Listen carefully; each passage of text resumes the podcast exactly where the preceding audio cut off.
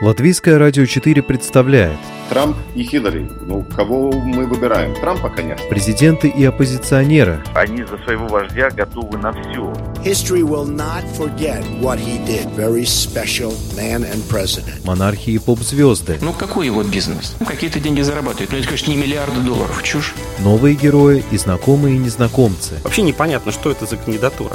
Возможно, это не те обвинения, которые будут ему предъявлены. Личности и события мирового масштаба в программе «Мир в профиль».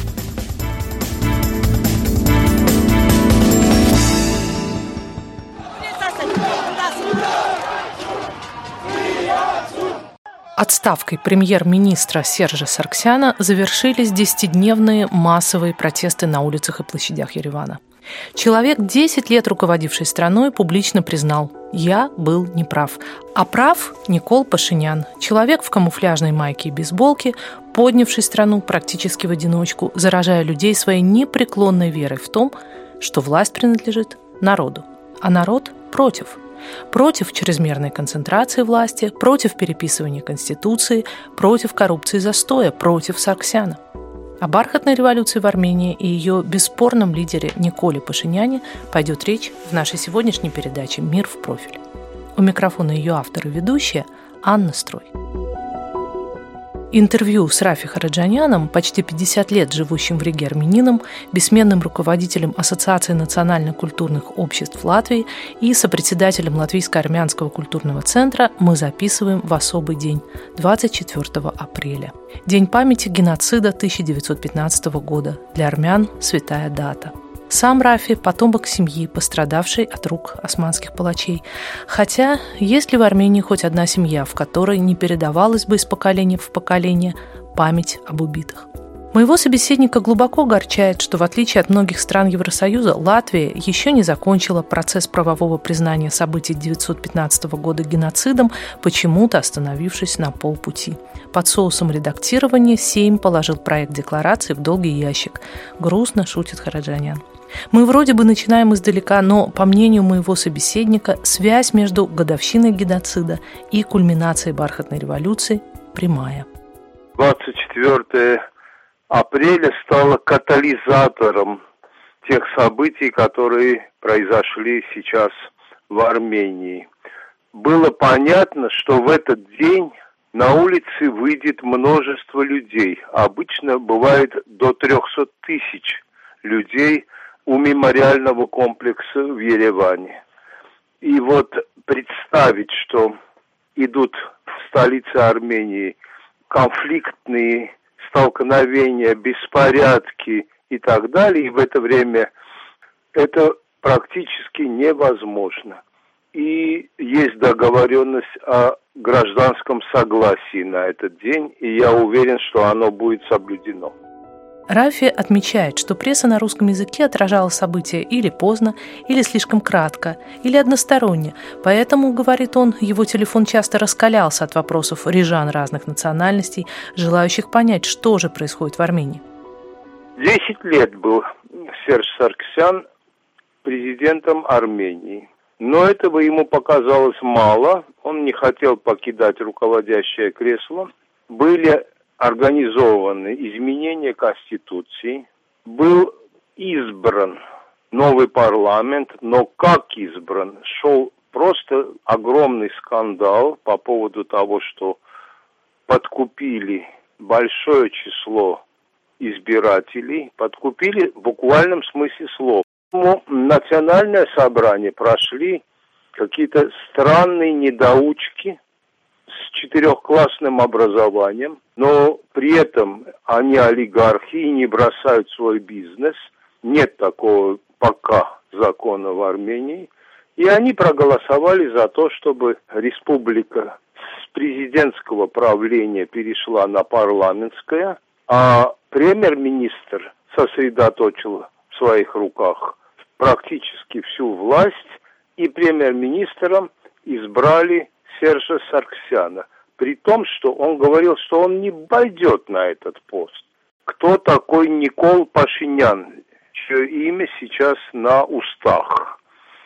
Никол Пашинян, когда начал сейчас свои шаги некоторым казалось, что это просто его стремление к пиару. На самом деле он достаточно известная фигура, в чем-то даже драматичная. Никол был журналистом, он имеет журналистское образование и даже главным редактором одной из газет. Прекрасно разговаривает, прекрасно общается с публикой. Микрофон его совершенно не пугает, и он может захватывать огромную аудиторию своими речами. Его, представьте себе, в 2008 году даже посадили в тюрьму за то, что он был участником так называемых мартовских событий. Эти мартовские события привели к тяжелым таким последствиям. Были даже жертвы, но его как организатора, можно сказать, этих беспорядков посадили в тюрьму. Потом амнистировали. И очень быстро Никола избрали депутатом Национального собрания, то есть парламент. Он еще тогда выступал против президента Роберта Кочаряна, это уже больше десяти лет, и премьерства э, Саркисяна. Он называл выборы сфальсифицированными. Вот это все на его счету. Это не случайная его какая-то акция. Уже пять лет Никол является депутатом. Он из таких речистых депутатов, которые не отсиживаются, а выходят и пытаются убедить в своей правоте аудиторию. Что очень важно, он организовал протестное движение чуть ли не с нуля. Примерно недели 3-4 назад он стал ходить по всей Армении со своим вот этим рюкзачком на спине. Наверное, наши слушатели видели его облик. Я думаю, это продуманный дресс-код. Он совсем не глуп, этот человек 42 лет. Он знает, что он делает. У него дресс-код такой немножко бомжеватый, с кепкой на голове, которую он предпочитает не снимать даже в присутствии первых лиц. И вот он пешком шел по Армении, большие расстояния, агитируя людей.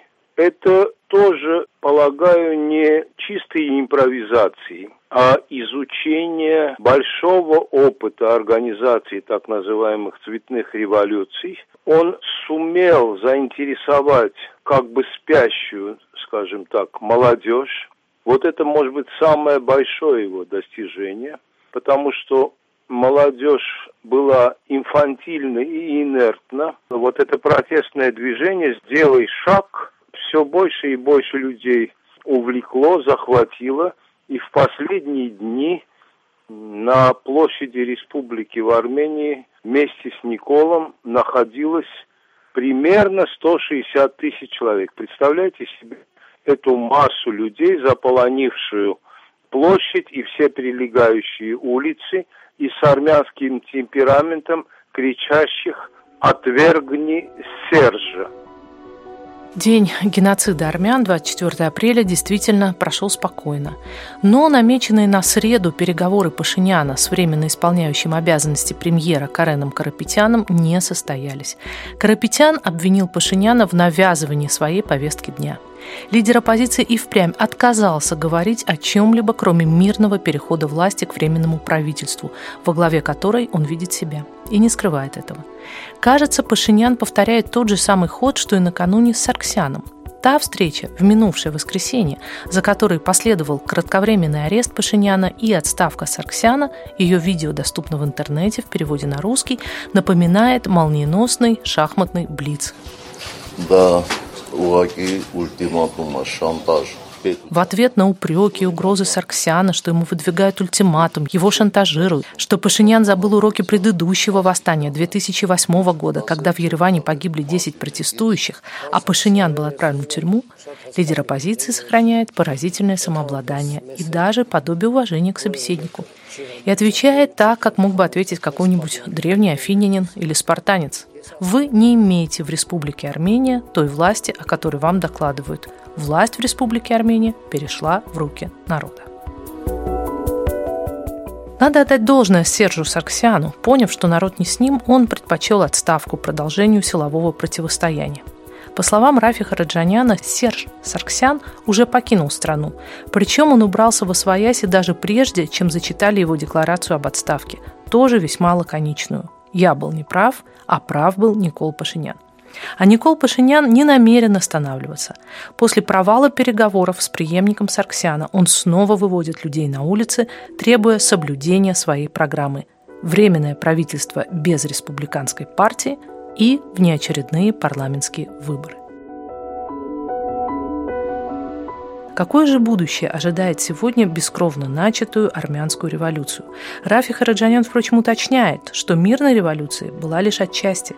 Жертвы были и в 2008 году, и сейчас, потому что демонстрантов избивали, а трех депутатов Национального собрания во главе с Пашиняном, пусть на сутки, но все-таки кинули в тюрьму. Отметим, что в отличие от протестов 2014 года в Киеве, российское телевидение – а что греха таить, узнаем мы о событиях в соседних странах, в основном из российских источников, особо негативными новостями из Еревана не увлекалась. По мнению западных аналитиков, Москва выжидала, что протесты будут подавлены и не ожидала победы протестующих. Реакция МИДа на отставку Сарксяна, которого уже поздравил с назначением на пост премьера президент России Владимир Путин, последовала сдержанно положительная. Спикер внешнеполитического ведомства Мария Захарова восславила мудрость армянского народа и заявила Армения, Россия всегда с тобой. А вот вице-спикер Государственной Думы Игорь Лебедев, кажется, в своем фейсбуке написал немного лишнее – Армянский народ дожал ситуацию. Красавцы! Никто не хочет терпеть одного и того же человека во главе государства десятилетиями. Необходима сменяемость власти и партий.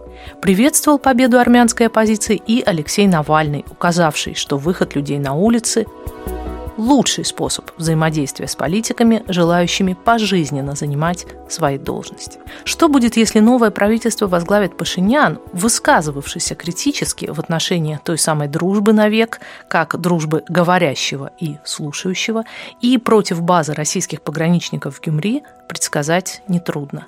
Москву не устроит перспектива выхода этой Закавказской республики из орбиты российского влияния, хотя пока вероятность такого кажется россиянам весьма низкой. Но сравнение ереванских протестов с киевским Майданом время от времени попадается в российском медиапространстве. Собственному корреспонденту Deutsche Welle в Армении Ашоту Газазяну оно, впрочем, кажется надуманным. Вот что он сказал нашему радио. Эти э, сравнения смешны. Достаточно просто понаблюдать всю эту двухнедельную уличную борьбу круглосуточную, противостояние с силами правопорядка, для того, чтобы понять, никто не был вооружен, никаких столкновений не было, за исключением, ну, нескольких потасовок. Здесь все проходит предельно мирно.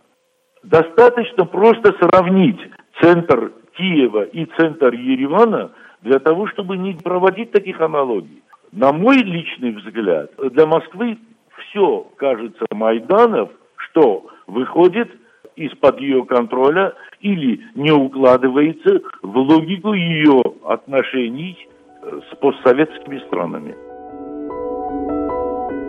А вот прогноз развития событий от нашего рижского собеседника Рафи Хараджаняна. Я боюсь, что не все понимают, что предстоит сейчас строительство нового государства.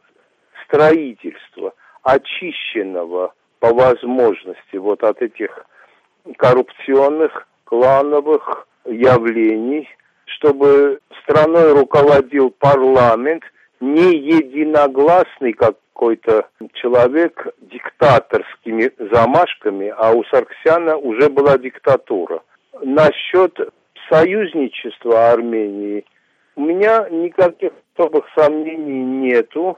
Армения очень связано с Россией договорами, присутствием пограничников российских на границе с Турцией, то есть фактически с НАТО, что очень важно. Конечно, Армения очень хочет иметь добрые отношения и с Европейским Союзом. Не случайно вот и в Латвии сейчас ратифицировали соглашение о взаимодействии Армении с Европейским Союзом. Армения в таком геополитическом положении и с таким историческим прошлым, что она должна иметь добрые отношения со многими государствами. И, скорее всего, этот курс будет продолжен. Вы слушали программу «Мир в профиль». Ее подготовила и провела журналист Латвийского радио 4 Анна Строй, оператор компьютерного монтажа Рейнис Будзе.